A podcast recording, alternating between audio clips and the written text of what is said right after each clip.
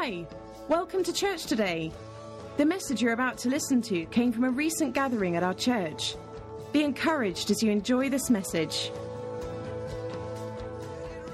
Father, we give you thanks right now again for the incredible grace of your Son, the very Lamb of God that was sent from heaven to make right everything that was wrong to literally come as the solution to any and every problem a human being could ever face.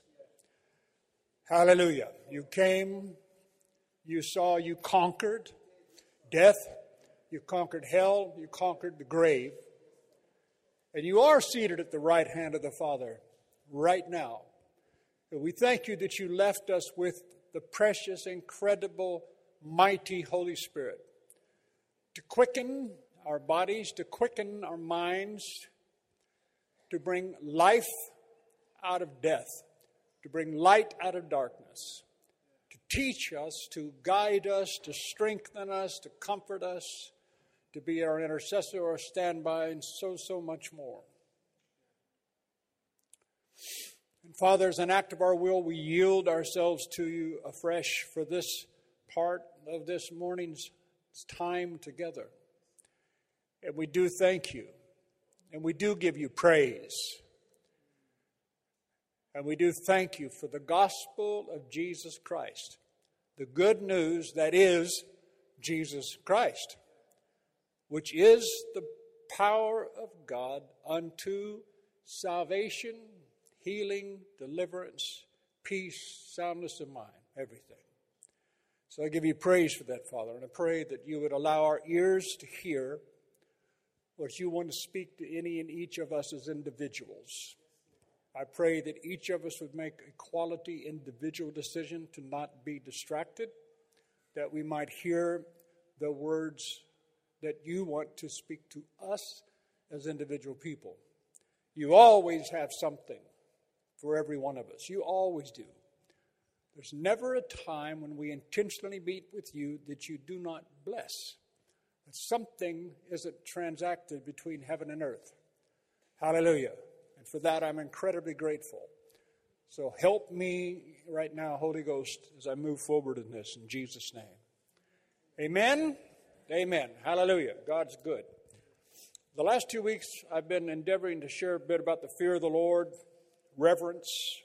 I'm going to read I'm going to change gears a little bit today, but I'm going to read that first verse that I started with each week from Isaiah 40, verses 3 through 5, where we're all familiar with this passage where God said to the prophet Isaiah, Prepare ye the way of the Lord. And you know, like I said, for all the years that I've been a believer, that I've been a Christian, and then I've read this, I don't know why it never I may have thought about it this way, but I don't know why it never struck me so deeply. Just simply what it's saying until I heard Reinhard Bonnke, like I said, say it that other day. You have to prepare. Let's see, we know this. We have to prepare the way for God to come to us. Now, listen to that. Did you hear me? Prepare ye the way of the Lord. Make straight in the desert a highway for our God. In other words, he's saying, prepare a place for God to actually come in on. We need to make a road, a highway. We're the ones, it's our responsibility to create the environment, to create the culture, to create the honor, to create the platform where He can come and show Himself alive. Now, the opposite of that is saying, if we don't prepare a way for him. Evidently, it's less easy. I don't know. We're not going to make a hard, fast doctrine out of it, but it's evidently not as easy for God to do what he wants to do in our lives. Is that simple enough? Little mathematics, it's just that simple. But it says, Prepare you the way of the Lord. Make straight in the desert a highway for God. Every valley shall be exalted, every mountain shall, and hill shall be made low, and the crooked shall be made straight, and the rough places plain. And it says, and then it says, the glory of the Lord shall be revealed, and all flesh shall see it together, for the mouth of the Lord has spoken it. So I just want to catch that afresh, okay? Our job is to learn how to reverence God as much as we can. And the little things, I'm not going to go over everything I said the last two Sundays, but just to begin to understand, the word reverence means to respect. Basically, just to respect the things of God in our life. And one of the things you have to do to that, you do need to know the Word of God, of course. The verse that I woke up with this morning, it's in Psalm 119 somewhere, is that simple verse that we all grew up with, where it says, You know, Thy Word, O Lord, have I hid in my heart that I might not sin against Thee. Thy Word, O Lord, have I hid in my heart. In other words, it's my job. I am to put God's Word in me. And by having God's Word in me, that I might not sin against thee, I will not find myself falling short of God's will for my life or falling short of the promises. But I have to make preparation. And the question I asked both Sundays was this Are we actually serious? I said we have to ask ourselves hard questions. Are we actually serious about wanting the presence of God? In other words, I don't want us to just be clever and be like every other church in the world. I mean, just, yes, we want the presence. Yes, of course, we want the presence. Yes, we want the presence of God.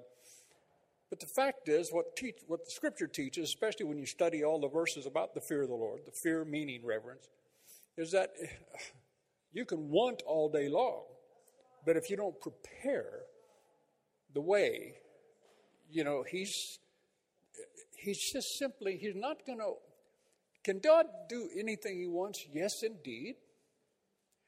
But still, the scripture says we're the ones that create atmospheres. We're the one by the reverend. Because again, like I said, I could take three months to go through all, I mean, all the places in scripture where it talks about the kings and prophets and what have you, because they feared the Lord, because they feared not the Lord God. Uh, you know, they're just, it's just everywhere. And it sounds so simple again that we miss it. You know what I mean by that? Okay, yeah, fear the Lord, fear the Lord. We need to, but I'm telling you, and so I talked about little things, little things like, uh, like I said, even at the church, you know, being on time. It shows a disrespect. And we talked about how we should honor the sanctuary of God. This is the one day, one day, one day of the week that we get to come together, together as a family. Yes, you can work with God, worship God, be, you know, with God every day of your life, but God's ordained. It's all through the scripture. This sanctuary, you create a sanctuary for me that I might dwell.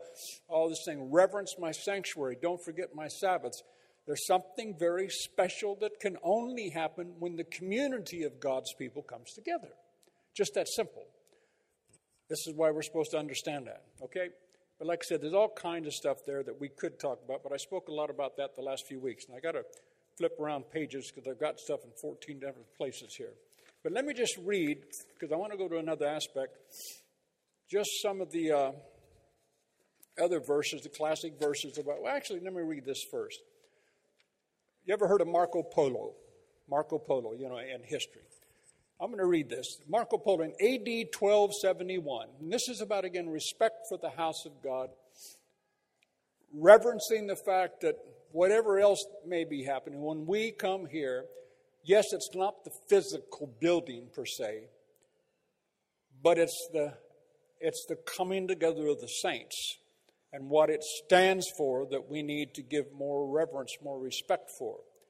We need to understand when we come together, this is God's house, as it were. Anyhow, in AD 1271, the famous Venetian traveler Marco Polo joined his father and his uncle for his first trip to China. Together, they would visit the great Kublai Khan, who was king of the Mongol dynasty. Marco Polo's father, Matteo Polo, and his uncle, Niccolo, had already made their first trip to China a few years earlier in 1266. And now, five years later, they considered Marco old enough to join them. Kublai Khan was the great son, grandson of the great Genghis Khan. He, at this time, was one of the world's most powerful monarchs. He ruled all of China, all of India, and the East. When young, Mar- when young Marco first entered the palace for an audience with the great Khan, he nearly got himself killed. Not understanding Oriental customs of respect, Marco did not know that to turn your back on the king was punishable by death instantly. All of the king's attendants would bow and then walk backward when leaving his court. So when Marco carelessly turned his back on the monarch, soldiers rushed forward to kill him. But only because Matteo, his father, quickly interceded for his son, explaining that, quote, he was young and forgetful, unquote, was Marco pardoned and spared. The young man, Marco Polo, never again made that mistake. And from then on in his travels, Marco made it a point to learn the ways and the language of the people. Marco Polo eventually became Kublai Khan's favorite statesman and served him in China, India, and throughout Southeast Asia until he returned to Venice in 1295. But Marco never forgot that his friend, his friend was also a great king and worthy of due respect. Throughout the world, people demonstrate the greatness of their king or ruler by the way they conduct themselves in his presence. Yet, from the way many Christians behave in God's house, it seems they have a very shallow concept of His greatness. Hallelujah. So, what do we learn from that? We are the friend of God. Amen? This new covenant, that's the incredible thing that's happened. We are now friends with the Most High God, the creator of all the heavens and the earth. By the grace of Jesus Christ, we have received the spirit of adoption whereby something so incredible has happened that we can actually commune with Almighty God as if He was our Papa, right? Right? Our daddy. He's, in other words, the closeness, the intimacy, the difference that it makes by being made one flesh with Almighty God through the blood of Jesus Christ, one of the greatest mysteries of all Christianity, but nevertheless the truth. But even though He is our friend, what we're saying here is just like Marco Polo had to learn. You never forget that your friend, in this case, Almighty God, is Almighty God. Amen? You hear what I'm trying to say? No matter whatever else, no matter how much fun we have with Him, no matter how much celebration we enjoy in, in our fellowship times and worship, all of that's wonderful. We dance before the Lord, all of that great stuff. We laugh. We have. He wants us. He's we're our, we're His children. He wants us to enjoy life. I mean, there's even this verse, I think, somewhere in the Bible where Jesus, where it says that Jesus came that we might have life and life more abundantly to the full till it overflows, right? Is that somewhere still in the book? It's in the book. Hallelujah. he came that we might have an abundance of life where it was overflowing with the, with the incredible joy and grace of God that's come to us. Hallelujah. We're to be that kind of a people. But as we very, as I began in the very first session two weeks ago, like I said, still that doesn't mean we just dishonor who he is by not caring about where he wants to be and what he wants to do. We still need to prepare the way of the Lord. We need to straighten out things in our life that are crooked. You know that the word wicked, the actual word wicked, when you look it up, in the Hebrew. The actual word wicked means twisted. It means twisted like rope or yarn. Things get twisted very easily in our lives. And when they get twisted, they take upon themselves a sense of wickedness, okay? And I'm just saying, in my life, in all of our lives, it's just what I'm trying to communicate over these few weeks is let's just really get honest with ourselves and say, where can I better show more respect to this person I call Lord. Right? I mean, we say he's Lord, don't we? We say he's our Lord and he's our Savior. Well, of course, we know what Jesus said in one area. He said, Why do you call me Lord, Lord, and do not the things that I ask of you? Depart from me, I never knew you. Oh my God, can you imagine that they're going to be tens of thousands, if not hundreds of thousands of people that will hear that? Depart from me? Hallelujah. Not me. I said, not me, and just not you. Amen. Seriously, not you, not you, because again, it's not, because we've made our decision. But in the midst of that, what I'm trying to say again is that, you know, everything you read, all these articles I read a while back, it just seems they all say that to a great degree the churches in the world have lost a lot of understanding about the old fashioned fear of God that we need to still have a reverence for the things of Almighty God. Like I said, I want to change gears a little bit, but I just want to read through several of the verses that we know that are in Proverbs and other things about the fear of the Lord. Proverbs 1 7 I'll read them. If you can get them up, that's fine. Proverbs 1 7 is possibly the one that most of us know the best. Again, I read from the Amplified Bible. It says, The reverent and the worshipful fear of the Lord is the what? Say it. The reverent and worshipful fear of the Lord is the beginning, the principle, and the choice part of knowledge. Its starting point and its essence. But fools despise skillful and godly wisdom, instruction, and discipline. So categorically, it says to reverence the things of God is where you got to start. Hear me? Church is not a hobby. I said last week, you know, people, I read in this one article that the things of God have been brought down to the common level, where whatever we do, it's just, it's common to life right now. You know, we go to church, we go to football games, we go to concerts, we go to work, and everything's kind of on the same level. It's just joined everything else and becoming what they call common. They said that's one of the great problems. But as this writer said, you have to understand there is nothing common about God. You can't allow yourself to ever get to that place where you think, and this is what I mean. So coming to meet with God as a family, only just when we only have in particular one day a week, it shouldn't be treated as common. I'm just saying, if we really want to progress, if we want to become better than we are, like I said, you know, you've heard this before, but it's very powerful. It's still true. You know, the enemy of great is good. A lot of people settle for things that are good. And if you settle for good, you'll never get to great. And see, God wants every single one of you to experience the greatness that is reserved for every one of your lives. You do realize God's like the old thing God never made any junk.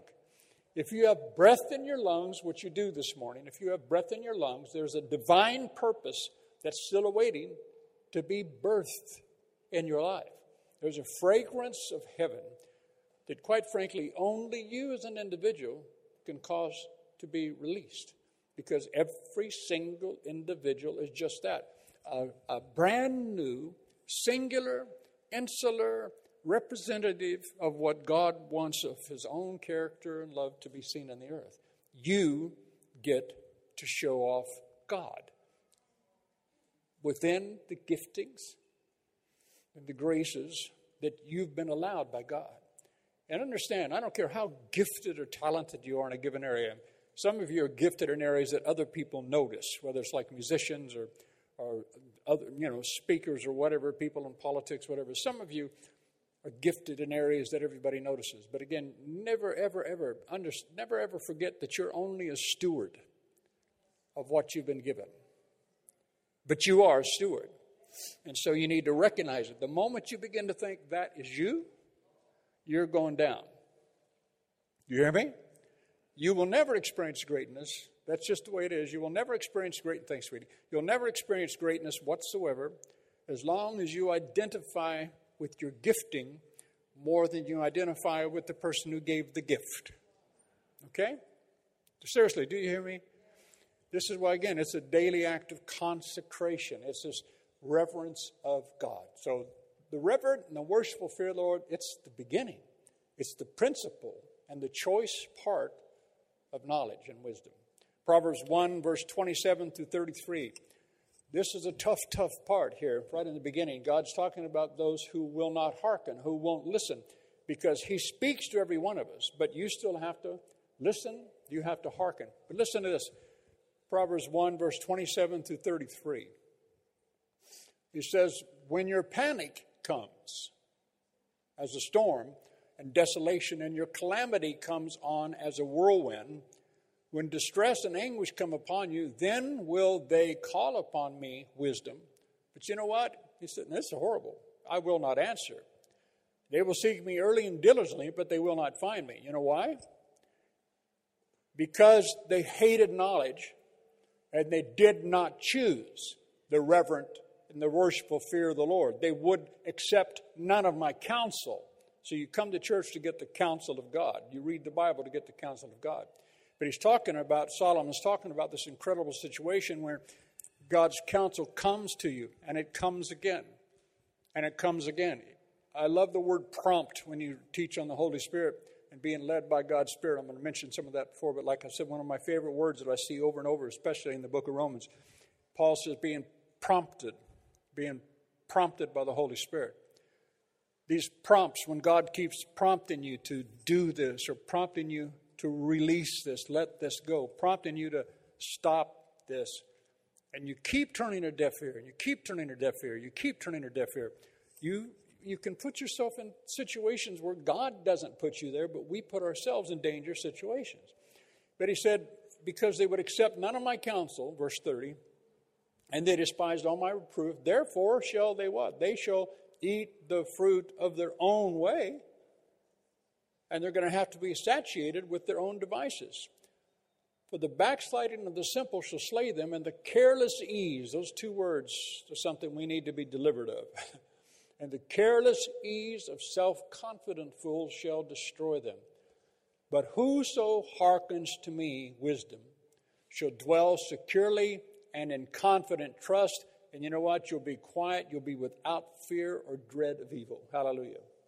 As for me and my house, I choose to fear the Lord. I'm one, Rod's getting better. All you have to do is talk to my wife, and she'll tell you, I have not arrived yet. Okay? Have I, darling? Oh, thank you, sweetheart. Oh, isn't she wonderful? No, but I have, you know, Rod knows, just like every one of you know, Rod knows the areas he falls short. And this is the thing I don't actually need 14 major prophets to come and tell me, Thus saith the Lord, you need to fix this in your area. Listen, I don't need that because, quite frankly, I already got so I've already got such a list of things I need to fix that I already know because you know what God's Spirit lives in me. You know what I mean? And He's always going, eh, deal with this, Rod. Hmm. Eh, Rod, how about have you dealt with this? Eh, no, you haven't, have you? I know, you can't lie. And he keeps prompting. And the thing is, why? It's just like a father and a child, which it is as a father. He's not trying to quench your fun, he's trying to help you prepare the way for greatness. He's trying to get you to yield. That's another huge word in Scripture. Yield. You have to yield up. You have to, here I am. You have to yield your members now as servants to what has right standing with God, as opposed to yielding all the time to stuff that you know is only going to hurt you. Hallelujah. Proverbs 10 27 says, The reverent and the worshipful fear of the Lord prolongs one's days. That's, that's a good promise, right? Say yes, Ron. Thank you. Thank you, Roy. Appreciate that, Beck. Proverbs 14 26 and 27. I'm just going to move through these quickly. In the reverent and worshipful fear of the Lord, there is strong confidence. And his children shall always have a place of refuge. And again, like you've heard me say many times, your decisions today affect your children tomorrow. Amen? That's what Scripture teaches. Your decisions today, Deuteronomy 30 19, your decisions today affect your children tomorrow that thou make choose wisely, choose life, so that thou and thy children might live. What I choose affects my lineage.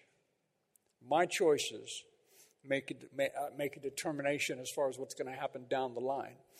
You know, I'm, I'm really blessed about it. When I think about it, like Julian, me and Julie and I coming together, my daughter Anna, her son Jamie, you know, they're both our kids now, but to watch what God's done in both of their lives, both of our children, how they love God. And, uh, you know, Kelsey is super, our granddaughter Kelsey is incredibly excited right now. She just got accepted to Bethel. And so she's blown away, you know. So she immediately 14 texts to Julie, just saying, Papa, Papa, Granny, Papa, Granny. She, and she's all jazzed. And so she'll be moving in there in, in August, moving up to Redding. And, she, and just, you know, it's so awesome, you know, that you begin to see the effect of your reverencing God. And you don't take it lightly.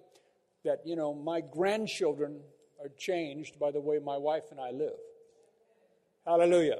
And some of you don't have children yet, some of you do.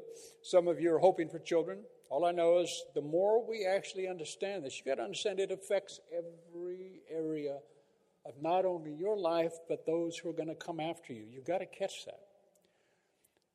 Proverbs 14, 26 and 27 in the reverent and the worshipful fear of the Lord, there's strong confidence and his children shall always have a place of refuge. Reverent, verse 27, reverent and worshipful fear of the Lord is a fountain of life that one may avoid the snares of death. Does that sound like good stuff?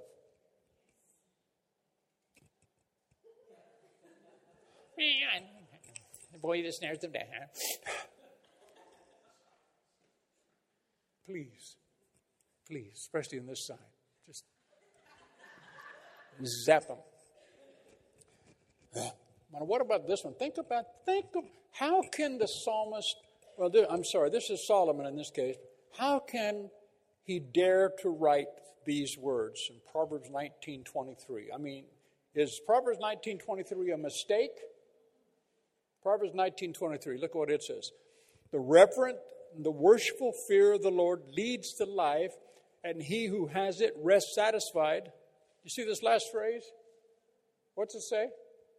He cannot, say it with me, he cannot be visited with actual evil. Now, is that in the Bible? Is that a mistake? Well, seriously, you got to look at when you see words like this. Don't you can't just eh, okay, well, whatever. That sounds great, but I mean, it ain't never going to happen. Solomon at that time, remember, considered the wisest man on the earth. Jesus Christ said he was the wisest man that ever walked the earth. The worship, the reverent, worshipful fear of the Lord leads to life, and he who has it rests satisfied. He cannot be visited with actual evil. You know, I can't explain that perfectly, but I can read. And whether I can explain it or not, I've learned this about God that God is smarter, a little bit smarter than me. Right? Right? Possibly, how many of you think God's smarter than Rod? Thank you for putting up both hands, Angela. I appreciate it. But all I need to know is this if God says he cannot be visited with actual evil, there's something about the fear of the Lord that Rod needs a whole lot more understanding of. Now listen, there's other scriptures in the New Testament, you know, about the love of God. When I teach the love of it says that you, there's a place where you can begin to walk where there's absolutely no occasion of stumbling. No occasion of stumbling because you, can see, you bed yourself into the word, into the love of God. Proverbs 22, verses 4 and 5. The reward of humility and the reverent worshipful fear of the Lord is riches, honor, and life. Thorns and snares are in the way of the obstinate willful, but he who guards himself will be far from them. Hallelujah. But the reward of humility and the reverent worship fear of the Lord is riches and honor and life. Now, like I said in Proverbs, we could again, I could read all, I could just read scripture for, I, without exaggeration, I could read scripture for at least three or four hours, just reading the verses that have inside it this thing about the fear of the Lord, the fear of the Lord, what the fear of the Lord produces. But let's just remember as I move forward, just even Jesus, remember when he came, what was upon him in Isaiah 11, verse 2 and 4. We know this passage, Isaiah 11, verses 2, 3, and 4. And the Spirit of the Lord shall rest upon him, speaking of Jesus, the Spirit of wisdom and understanding, the Spirit of counsel and might. And then it says, the Spirit of knowledge and of the reverential and obedient fear of the Lord. And shall make him, this, it shall make him of quick understanding. Now, this is kind of a mind blowing thing. It, it will make him of quick understanding. See, some people think Jesus was just plopped into there, boom, and, uh, and instantaneously Jesus had all wisdom and had all knowledge because he was Jesus. Boom, he just had it all from birth. But that's not what it says. It says it made him a quick understanding. His delight should be in the reverential and obedient for the Lord. If you don't believe me, turn to Hebrews 5 real quick. And, you know, there's some it's incredible verses in the Bible. The Bible's a pretty interesting book. Again, I'm overawed by your excitement this morning. Gosh. And even in South Africa, they say amen once in a while, don't they? Every once in a while. Say amen for me. Thank you, I appreciate it. But familiar verse, listen, Hebrews 5 Speaking of Jesus, you know, the rank of Melchizedek, verse 7, Hebrews 5, verse 7. In the days of his flesh, right? Jesus, in the days of his flesh, when he walked this earth, Jesus offered up definite, special petitions for that which he not only wanted but needed, and supplications with strong crying and tears to him who was always able to save him out from death. And look, at but the last half of this verse, look at it. And See, we just think because he was Jesus, he was heard.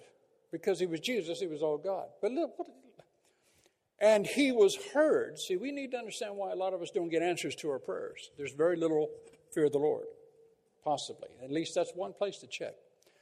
But it says Jesus himself, he was heard because of his reverence towards God, his godly fear, his piety, in that he shrank from the horrors of separation from the bright presence of the Father. Hallelujah. He was heard because of his fear of the Lord. The spirit of the fear of the Lord was upon him.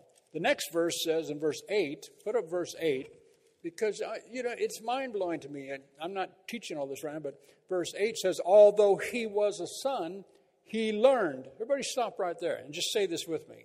He learned. Now think about what you just said. Well, Jesus already knew everything.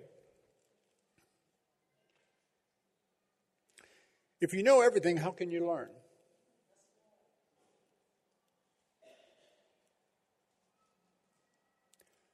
We have see we, we we don't have any idea. There's a process that all man, all, all, all of us, all mankind has to go through. For Jesus to be the perfect man on the earth, remember, he had to walk only with what man could have. Remember, the scripture says clearly he had set aside all of his Godhead powers. Did you hear me? It says he set he had set aside all of his Godhead powers and he walked this earth as a man.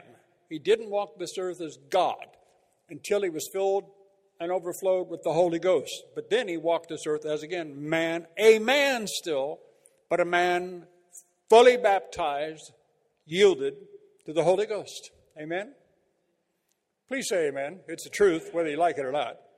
But think about that. It says, although he was a son, he learned active, special obedience through what he suffered, the things that he went through. Hallelujah. Well, verse 9 says, And his completed experience, making him perfectly equipped, he became the author and the source of eternal salvation to all those who heed and obey him. Hallelujah. He became something great isn't big enough to say. He became the great deliverer that he became because he learned what he needed to learn. And because and he and he was heard by heaven, it just flat out says he was heard he was heard by heaven because of his fear of the Lord, his reverence for the things of God.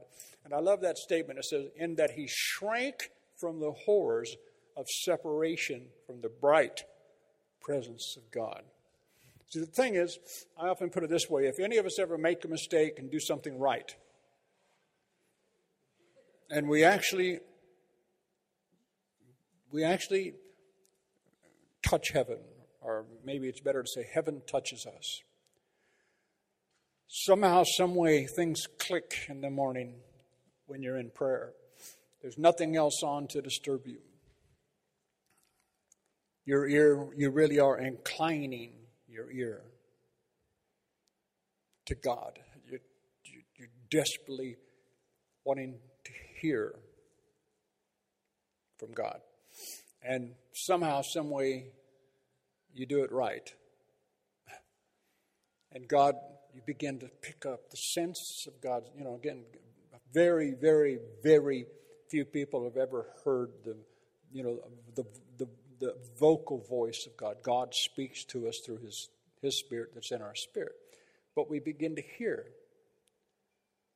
And once you follow into that situation, you begin to experience at least a measure of what Hebrews 5 7 says this bright glory. There's something that is so different. It's so different from anything else that it, it you know it touches you. It's it's this thing about taste and see that the I'm just trying to say you experience something.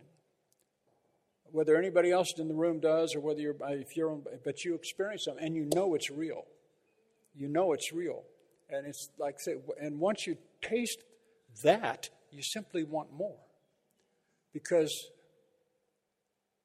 there's no room for even an iota of fear. There's no worry. I said there's no worry. There's absolutely no anxiety. There's just this incredible peace that passes understanding. It's way it passed it's gone it's gone way beyond my ability to understand it. All I know that it is. It's a peace that's beyond my human understanding. See, Jesus, because of the spirit of the fear of the Lord being upon him, he experienced this bright presence of the Lord. And there was this part in him that, again, we need to just, again, simply long for ourselves, where I want that more and more and more in my life. I really do. And he got to that place where he experienced it so much, you know, that that's what he equated or that's what he learned. I simply need to obey these promptings. You got to hear me. He learned. Learning means he didn't have it all. Again, it's, it actually sounds blasphemous to religious people to say that. They just think, he's Jesus, he's got everything. It's too much scripture that says otherwise. He had to strip himself of all Godhead powers, and he walked this world, remember, as a man, but a man filled with the Holy Ghost. And this is why, again, we should rejoice because you and I are men and women who can be filled and should be filled with the same Holy Ghost. There aren't two different Holy Ghosts, which means we have the ability to hear what he hears. But the thing is, we need to make the choices that he made.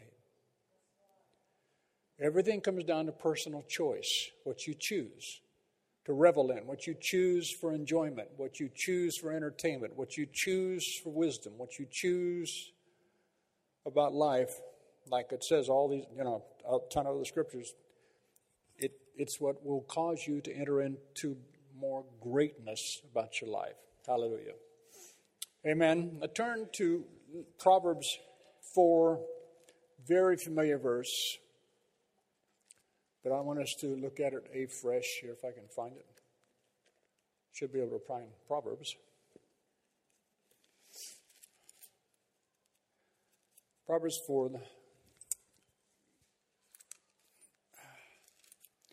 We all know this. I mean, you know, you could read all the first eight, ten chapters of Proverbs about the fear of the Lord because it's everywhere in here. But the most familiar ones and the ones I wanted to get to down here in verse 20, Proverbs 4:20, you know, these last few verses. But verse 20 says, "My son, attend to my words." Right? We all know the verse? Nod your head. Show me how spiritual you are. We all know the verse. My son, attend unto my words and submit to my sayings. Let them not depart from your sight. Keep them around you. And, and this is, again, one of the big parts. Keep them. In every little word, we need the word keep speaks of a castle, a fortress. It means to guard, to protect. But it says to, it says keep them in the center of your heart. We sang a few songs this morning and talked about our heart. And sometimes, again, we say that so glibly, so easily. But he said, keep these truths in the center of your heart. Why? For they are life to all those who find them. And it even, this is a pretty good promise, and healing and health to all their flesh. But verse 23 keep again and guard your heart with all vigilance and above all that you guard. Now let catch that. Above anything else, I said above anything else,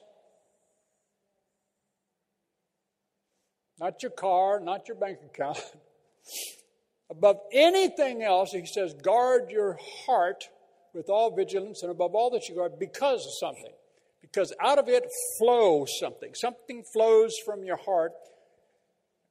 And he said, out of your heart flow the issues of life. And really, in the Hebrew, it says, life issues forth from what's in your heart. What you have in your heart in abundance is what issues forth and takes upon itself flesh. So you have to guard. It says you, you have to guard what comes into your heart. I said you have to guard what comes into your heart. This is why, boy, it's a struggle for all of us at times. People, how many of you know people that are people? That's a deep revelation right there, right? People offend us at times. People let us down. I got a real wake up call for you. You offend people at times, and you let people down at times. But the point is, you, you have to guard your heart from taking any offense. We've heard that for years, but we have to, again, fear the Lord. I have to, Rod has to guard his heart. Julie has to guard her heart a lot because she lives with Rod. Right, baby? No, it's true, she does. But you have to guard your heart. Even your best friend sometimes, they, they don't, and you know that you know that you know that they don't mean to, but they can go a step too far. Just sometimes you just say something and, you know, you know what I mean? And you laugh, you know what I mean? And because you're your friend, they're your buddy. But, oh, man, that hurt something in there, it just, it hurt. Uh, I don't like. And you laugh and you go, but you go home and, and it bugs you because something just got in your heart. And see, you got to learn how to get that out of there so quick. You have to, you have to guard your heart above all that you guard because what gets in there will issue forth. It will like it's like forgive me for using a horrible word. It'll it'll end up being like if it's bad, it'll become like pus. It has has to, and you got to get it out of you. For healing to come, you got to get it out. And again, to reverence God means you don't get mad at the person who hurt you. You roll it on God and you dismiss it because you're not going to be that dumb either. I'm not going to hold resentment, ill will, unforgiveness. I'm not going to let that come in my heart. I'm going to reverence God. God so loved me in the midst of all of my insanity, knowing every stupid thing about me, yet He doesn't just love me, He loves me, you know, with this passion, this passion that's so strong that it's intended to burn out of you all fear. Perfect love casts out fear. So, guys, old truth, you've heard it maybe a thousand times, but when it comes to the things of God and the fear of the Lord and reverencing God, Please come back to this simple truth. I can't guard your heart. God doesn't even guard your heart. You have to guard your heart from taking offense. You know, when I teach the love walk, we go through all kinds of stories of people who just, I mean, they are determined to hold a grudge. There are people that are determined, and like I said, often because of legitimate pain that came to them that was inflicted upon them by other people legitimate hurt. And see, people think that you're trying to, when you try to tell them to let go of those things, they think that you're trying to diminish the level of pain that you actually felt. And nobody's trying to diminish whether or not that actually happened to you. But what we're trying to do is diminish and actually destroy that ever having any future effect on you.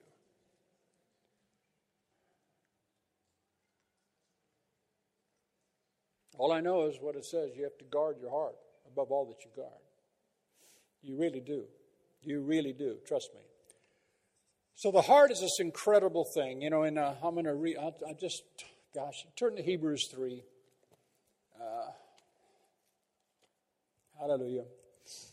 And I'm, I'll try to go a little quicker here because, like I said, we had a lot on this morning. It's already after 2. Hallelujah. Casey's trying not to faint. The hardened heart. This is the issue. What happens when we take offense? We all know this, but again, see, to reverence God means you, you know, you, it's, it, like I said, it means coming to church because you want to, you actually want to quit looking around at whether or not somebody's singing in tune, and you simply want to sing to God. Things like that. Or I'm, I'm, this is my moment. I don't care. I'm actually not going to look at the overhead. At least I know this one line. I'm going to close my eyes. I'm actually, I want to give this, I actually want to give this to God. I, I want to do more than sing. I want to, God, I want to actually say thank you.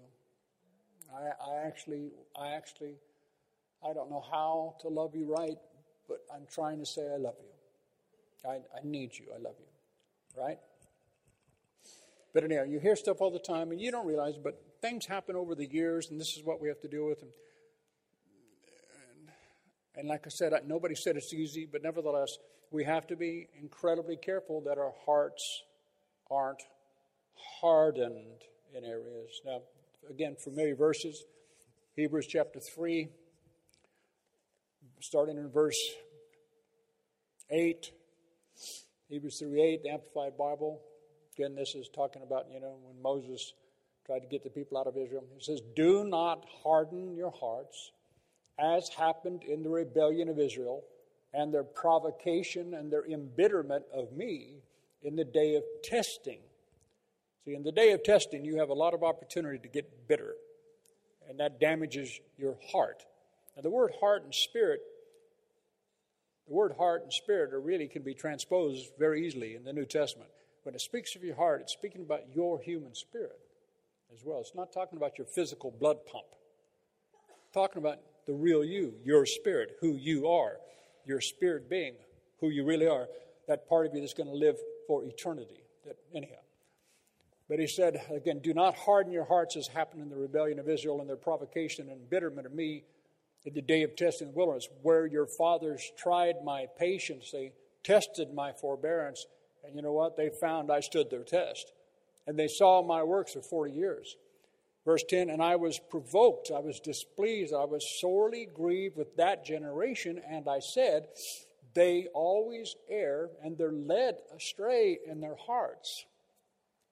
And they have not perceived or recognized my ways, and they've not become progressively better and more experimentally and intimately acquainted with them. Accordingly, in those days, I swore in my wrath and indignation, they shall not enter into my rest. Verse 12, therefore, now this is New Testament. Therefore, beware, brethren, take care lest there be in any one of you a wicked, unbelieving heart which refuses to cleave to, to trust in, to rely on Him, that it leads you to turn away, desert. But this is the part that always struck me. The three words that always, two words that always struck me when I used to read this verse. Don't let it lead you to turn away, desert, or stand aloof from the living God. Can you imagine? You know what it means to stand aloof? You know, like some people that are sitting in church, sometimes they're just sitting there, but they're actually aloof. they're already over here. They're already at Starbucks. They're already, you know, getting their sandwich. They're not focused. They're not in the here and the mo- now and in the moment. But people, he, he, the Spirit of God is warning here, and He says, don't find yourself just standing aloof from the living God. This is the living God we're dealing with. It's a fearful thing to be in the hands of the living God. This is the living God. Okay? We're not talking about just church. This is the living God. Therefore, beware, brethren, take care lest there be in any one of you a wicked and unbelieving heart which refuses to cleave to, to trust in, to rely on it, that would lead you to turn away and desert or stand aloof from the living God. But instead, and that's what we're trying to do here as a church, and what we need, if you're really friends, if you have real close friends, all of you need to really take hold of this together. But instead, warn, admonish, urge, encourage one another once a month. encourage one another every day, as long as it's called today, that none of you may be hardened into settled rebellion by the deceitfulness of sin, by the fraudulence, by the stratagem, the strategy. And this is what you got to understand. We have a real devil that we're dealing with. And it says that you get you get you hardened into a place of settled rebellion by the deceitfulness of sin, by the fraudulence, by the stratagem, by the trickery which the delusive glamour of his sin may play on him. For we have become fellows. Don't you understand? He says, We've become fellows with Christ. It's like becoming a fellow of the Royal Academy of Medicine or fellow of the Royal Academy of Music. It's an incredible honor. He said, We, all of us, because of the blood of Jesus, have become fellows with Christ and we share in all He has for us. If only we will hold our first newborn confidence and original assured expectation, in virtue of which we are believers, firm and unshaken to the end. Hallelujah. But verse 13 says we need to love one another enough to warn and admonish and encourage one another. If we see a friend slipping, if Angela keeps seeing Ayana, blow it. If Ayana starts to get a little too loose, not that you ever would, Ayana, never in a billion years. Maybe I should turn around. Ayana, if you ever seen, if you ever see Angela just starting to get, you know, she start, she gets a little too wild. She starts asking the pastor to show the picture all the time, you know. She start, you know, you're supposed to say, Angela, I can, let's, let's go get some coffee. Listen, babe, I love you with all my heart. But you know, you need to chill a little bit here. You, you just need to pull back a little bit. Do you know what I mean? Uh, have you ever had a friend that did that for you? I did. I had many friends that did. Rod, you're really being a fool right now. But I'm serious. I'm making a joke. But to hear me, it's the thing is, everybody makes mistakes. But I love the fact it says, admonish, encourage one another before you get into a place of settled rebellion, where you didn't just rebel, you're now in rebellion. You know what I mean? You've hardened your heart. You've quit listening. To harden your heart simply means I'm not any longer feeling that prompting of God. And remember the whole thing about the best illustration I've ever used, and I think is still the best that you can ever give, is about a hardened heart. Remember, is it? It speaks of a callous. And there's all these other verses. Let me just quote a couple other verses real quick. In uh, Ephesians 4 19, Paul speaks of a people here. I'll read it from the Amplified verse. It says, In their spiritual apathy. What's apathy? Anybody, you ever met anybody who's apathetic? I know you met a lot of people that are pathetic. But apathy just means, eh, aloof. No, that's no big deal. No, no, there's just no, there's no fire. Eh, it is what it is. there's no life. There's no, there's no unction. There's no, there's no wanting to do something, wanting to make it. No, no desire. It says, in their spiritual apathy, they have become callous and past feeling. Remember that phrase? past feeling and reckless, having abandoned themselves as a prey to unbridled sensuality. They're eager and greedy to indulge in every form of impurity that their depraved desires may suggest and demand. In the King James, it says, Who being past feeling have given themselves over to lasciviousness. But it speaks about going past your feelings. And then and the issue is this just real simple. You're human but God's Spirit lives in you if you're born again. And He's faithful. Don't ever tell me He isn't. He'll prompt you. Don't do this. He'll prompt you. This, this is dangerous. I don't care how many people, it's like the old days of the drugs. Come on, Rod, try this stuff. Try this dope. Come on, Rod, try. No, I don't want to. No, I don't. I don't even smoke, man. I never smoked in my life. Come on, Rod, just try a little weed. You know, try a little. It started. Oh, so you know, people used to laugh in those days in the '60s. They'd say, "Well, you know, marijuana leads you into harder drugs." And but give me a break. Marijuana doesn't lead you to harder drugs. Yeah, it does. the thing is, see, it was the attitude. Remember, I've shared that often, but it's, it's like marijuana is no big deal. It's no big deal. What are you, we're talking about pot. We're not talking about heroin or coke. Or it's just pot. Come on, and, and but see what when you give in to that counsel, it's no big deal. You're making such a big deal of this. You're making such a big deal of it. When you give in to that, see what you don't understand is the very attitude of no big deal that leads you into other stuff that's much more worse, much, much worse. It's no big deal. So pretty soon it's no big deal to put a needle in your arm. You think, you know, I wasn't I wasn't an idiot I mean, I was college educated. I have some smarts about me. I wasn't a dummy. And if you would have told me when I was 15, 16 years old that I would have started putting needles in my arm, I would, I would have, it would, you know, it was, it would have been incomprehensible, much less that I would wind up literally being addicted to heroin, you know, going through the, the hell that I went through going to prison, all this kind of stuff. You would have told me that right. But but it all started. It all started just because I started listening to these guys. I got around the wrong people. And I know you say, uh, but this is why parents, parents, you do have to be real with your kids. And you got to be real with your friends. If, listen, if you don't have a friend that can tell you the truth, they're not your friend. That's just the way that is. Because otherwise, you can get to the place where you're past feeling. I don't feel that anymore. I used to, oh man, I shouldn't have done this. Dang it, dang it, dang it. Smoked this weed, yeah, I got high and all this stuff, but you went home the first time, at least I did. I went home and God, I just, I don't, you know, this is my mom, my dad, my family.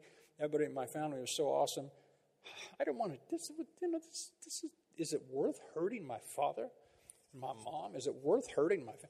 But you know, you, you you just talk yourself out of it.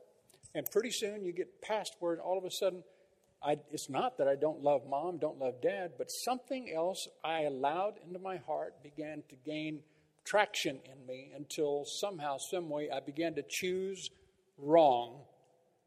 I choose drugs and I choose disobedience. I chose hell over God and over my parents and I ate the fruit of my decisions, believe you me. 1 Timothy 4, verses 1 and 2 said it this way Now the Spirit speaketh expressly that in the latter time some will depart from the faith. They'll give heed to seducing spirits, doctrines of devils, speaking lies and hypocrisy. In this phrase, having their conscience seared as with a hot iron a conscience that's been seared. Now you all know what you know what that picture is. It's like branding. It's where you've been burned with something to the point that on that part of your skin you don't feel anymore. And see, it speaks of a whole manner of people, and Paul warns about it over and over again. There are people around you that are past feeling. There are people around you who've had their consciences, see, their ability to sense right and wrong has been seared as with a hot iron. They don't feel it. And see, if you're not careful, if you hang around too much, you'll quit feeling it. But this is why it says, but we're trying to say, but guys, don't do that. I'm trying to say, fear the Lord. Listen to his voice. Follow these promptings of the Holy Spirit early, early, early. Don't ever let any little obedience to the things of God seem to you to be a little obedience. Every time you obey God, it releases more into your life. I don't care how small it is. Don't eat that second croissant, Charlotte. I'm saying that as a joke, Charlotte. I shouldn't have said that to a lady. That's really bad. I, forgive me. but you know what I mean. Don't don't stop at that ice cream shop, Rod. I know God made that ice cream, but well, coconut ice cream. We love coconut ice cream. We love coconut ice cream. Coconut ice cream rocks. But you know, when we when we go to you know, when we go to Cyprus, there's this one place that has this incredible, all this homemade ice cream, and they make this coconut ice cream. Honestly, just your tongue falls out and hits your shoe. It's just, it's just so good. So, you know, by accident on some days, you know, after we'd have a meal on one of these beach restaurants, by accident, I'd drive seven miles. oh, we're right by the ice cream place. We're just happy to be here. Let's get some more coconut ice cream. And of course, my wife said, Oh, no, darling. Yeah, okay, she would get a little one. I would get a. I'd get an El Shaddai cup, you know what I mean? The, the cup that's more than enough, like God, you know what I mean? Anyhow, shoot. Conscience seared with a hot iron. So I'm going to finish with this, just this whole thing. Um, just you know this has to do with of course this verse we all know psalm 51.10 is when david had committed adultery with bathsheba. But nevertheless it's this famous verse where david said create in me a clean heart and renew a right spirit within me.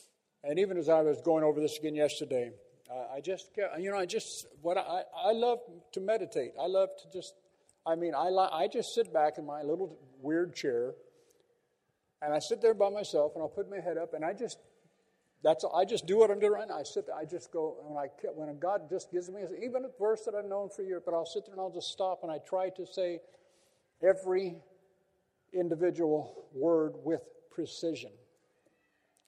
In other words, I don't want to just ramble something too quickly. Create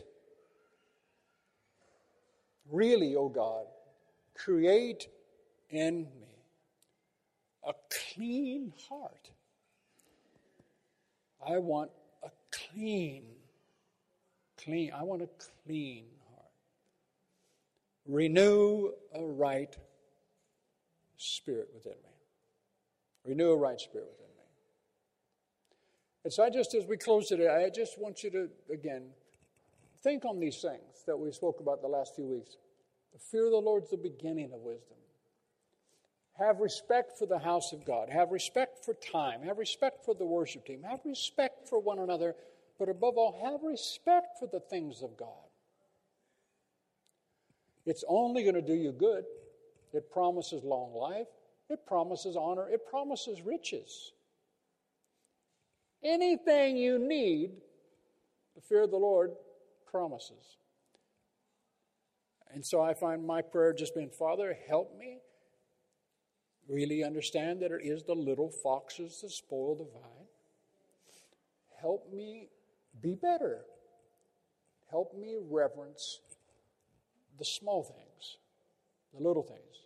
If I can get the little things right, everything else will come into focus.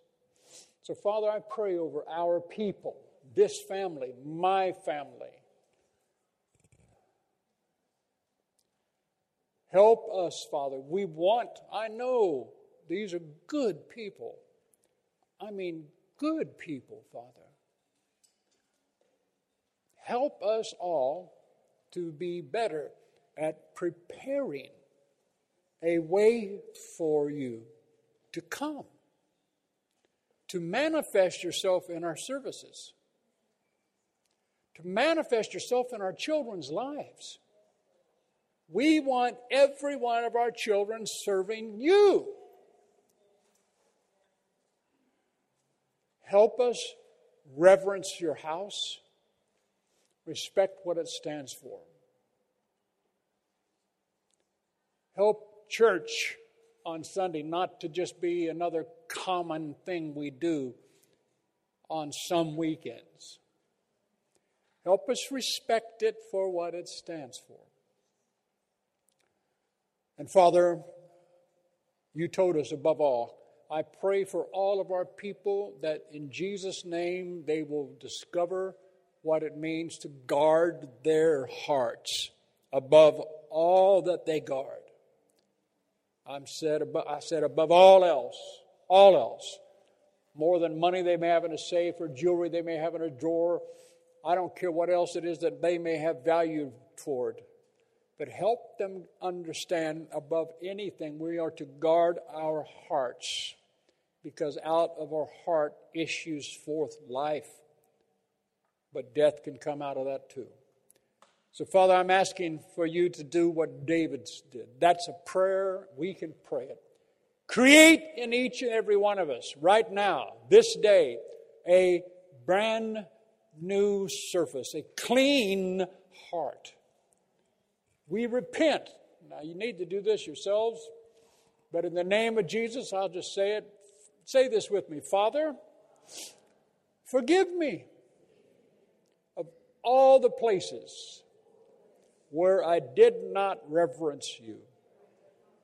This day, the 22nd of January, 2017, I'm asking you to create in me a clean heart. I receive a clean heart. In Jesus' name. And Father, renew a right spirit in me. Renew a right spirit in me. In Jesus' name. Amen. Amen. We believe you've really enjoyed this message. For further information, visit www.commonwealthchurch.org and feel free to join us on any Sunday.